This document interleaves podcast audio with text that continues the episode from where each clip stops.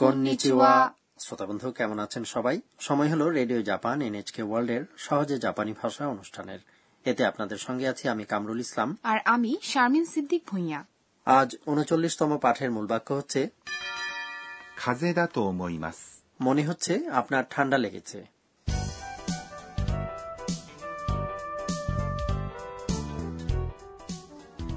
আমাদের এই আসরের প্রধান চরিত্র হচ্ছে থাইল্যান্ড থেকে আসা শিক্ষার্থী আন্না আন্নার শরীর ভালো নেই তাই সে ডম মাদারের সঙ্গে হাসপাতালে এসেছে সে ডাক্তার দেখাবে চলুন শুনি উনচল্লিশতম পাঠের কথোপকথন এই পাঠের মূল বাক্য হলো 風邪だと思います。 মনে হচ্ছে আপনার ঠান্ডা লেগেছে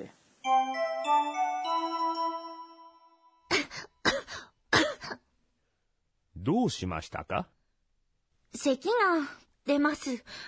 熱も37.8度あります。喉を見せてください。風邪だと思います。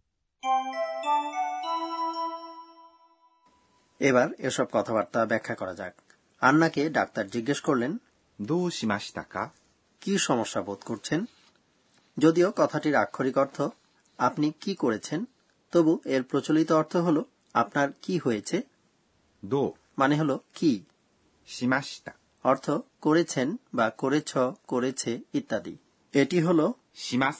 অর্থাৎ করা ক্রিয়াপদের অতীত রূপ এরপরে আছে বাক্যকে প্রশ্ন বানানোর পার্টিকেল か কেউ সমস্যায় পড়েছে দেখলে জিজ্ঞেস করতে পারি দোষ মাস টাকা তাই না হ্যাঁ উত্তরে আন্না বলল 咳が出ます。 আমার কাশি হচ্ছে বা আক্ষরিকভাবে কাশি বের হচ্ছে 咳 মানে কাশি が এই পার্টিকেল কর্তার পরে বসে 出ます。 অর্থ হচ্ছে বের হওয়া তাহলে শারমিন সান যদি বলতে হয় আমার নাক দিয়ে সর্দি ঝরছে তাহলে জাপানিতে কি বলবেন বলে রাখি সর্দি মানে হলো 鼻水。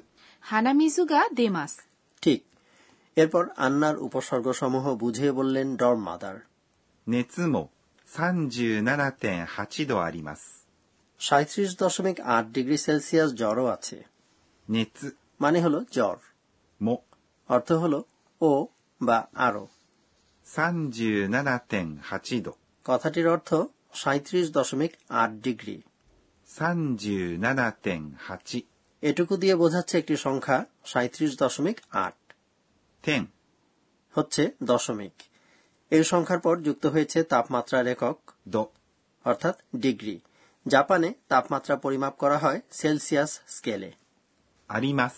মানে আছে বা রয়েছে আরিমাস কথাটি দিয়ে অস্তিত্ব বা মালিকানা বোঝায় অসুস্থতার কথা জাপানিতে প্রকাশ করতে না পারলে খুব মুশকিল আচ্ছা মাথা ধরা অথবা পেট ব্যথা হলে জাপানিতে কি বলবো মাথা হলো 頭 ব্যথা করে মানে 痛いです。 তাহলে মাথা ধরেছে অর্থ হলো 頭が痛いです。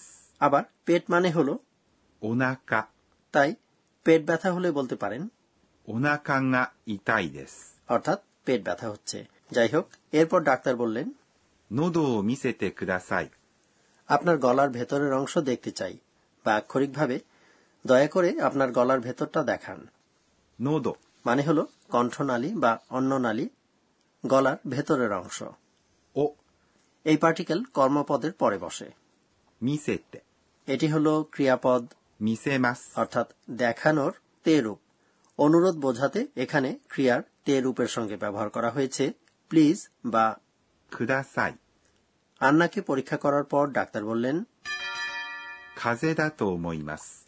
মনে হচ্ছে আপনার ঠান্ডা লেগেছে বা আক্ষরিকভাবে বললে আমি মনে করি এটা ঠান্ডা লাগাজনিত সমস্যা এটাই হলো আজকের মূল বাক্য 風邪 মানে ঠান্ডা বা সর্দির সমস্যা だ এই পার্টিকেল এবং এর মার্জিত রূপ です。 এগুলো বাক্যের বিধেয় গঠন করে এরপরে আছে と思います。 যার সোজা বাংলা হচ্ছে বলে মনে করি নিজের ধারণা মতামত বা অনুমান প্রকাশের ক্ষেত্রে এটি বাক্যের শেষ ভাগে জুড়ে দেয়া হয় চলুন তাহলে আরেকবার শোনা যাক উনচল্লিশতম পাঠের কথোপকথন আজকের মূল বাক্য হল 風邪だと思います。 মনে হচ্ছে আপনার ঠান্ডা লেগেছে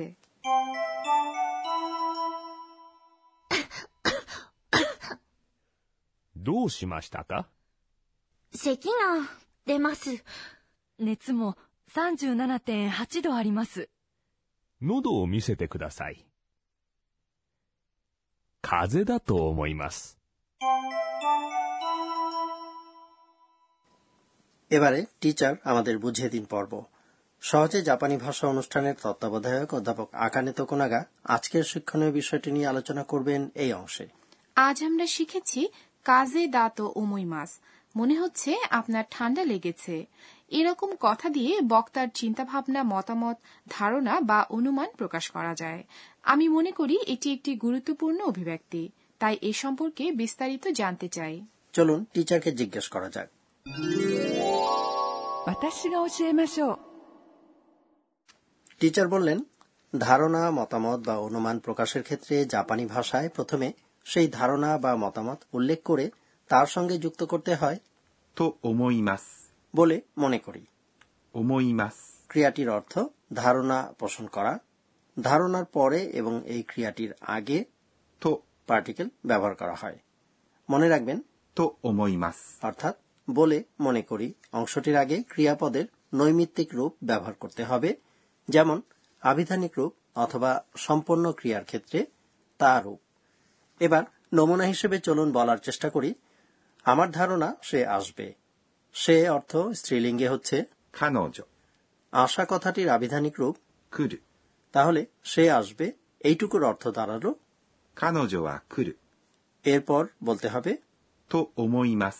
বলে মনে করি সব মিলিয়ে কথাটি দাঁড়ালো 彼女は来ると思います。 অর্থাৎ আমি মনে করি বা আমার ধারণা সে আসবে তো অমৈমাস অংশটির আগে কোনো ই বিশেষণ থাকলে তা অপরিবর্তিত থাকবে ধরুন আমি মনে করি মেয়েটি সুন্দরী এটা কিভাবে বলা যায় সুন্দরী হচ্ছে 美しい。 লক্ষ্য করুন এটি একটি ই বিশেষণ তাই উত্তর হবে 彼女は美しいと思います。 আবার না বিশেষণ নামে আরেক ধরনের বিশেষণ রয়েছে তো অমৈমাস কথাটির আগে ওই ধরনের বিশেষণের পর দা যুক্ত করতে হয় ধরুন বলতে হবে এটা সুবিধাজনক বলে আমি মনে করি তাহলে এটা মানে হল それ、 সুবিধাজনক অর্থ 便利。 যেটি একটি না বিশেষণ তার মানে এই বিশেষণটির পরে দা যুক্ত করে বলতে হবে 便利だ。 এভাবে প্রথম অংশটি পেলাম それは便利だ。 এটা সুবিধাজনক এরপর জুড়ে দিন と思います。 বলে মনে করি সব মিলে দাঁড়ালো それは便利だと思います。 আমি মনে করি এটা সুবিধাজনক এই ছিল টিচার আমাদের বুঝিয়ে দিন পর্ব এবার ধন্যাত্মক শব্দ নিয়ে পর্ব আজ কাশি নিয়ে কিছু শব্দ শেখা যাক এই ধরনের হালকা কাশির জন্য ধন্যাত্মক শব্দ হল コンコン、 শুনলেন হালকা কাশির ধন্যাত্মক শব্দ コンコン、 খারাপ কাশিকে কি বলা হয়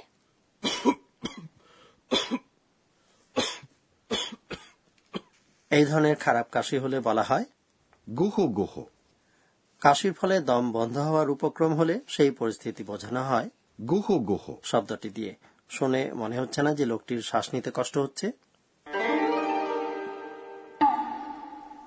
তাহলে আজ শেখা হলো ধনাত্মক শব্দ コンコン、 এবং ごほごほ。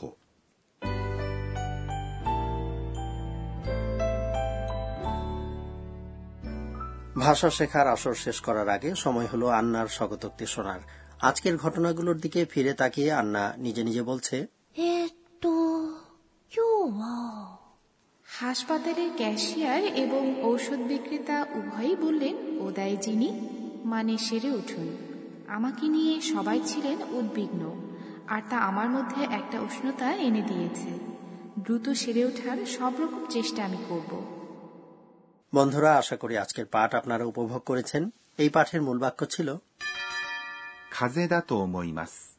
মনে হচ্ছে আপনার ঠান্ডা লেগেছে আগামী পর্বে জানব আন্না ডরমিটরিতে ফিরে আসার পর কেমন আছে বন্ধুরা আবারও সঙ্গে থাকবেন আশা করি তাহলে দেখা হবে মাতা ওয়াই শিমাশো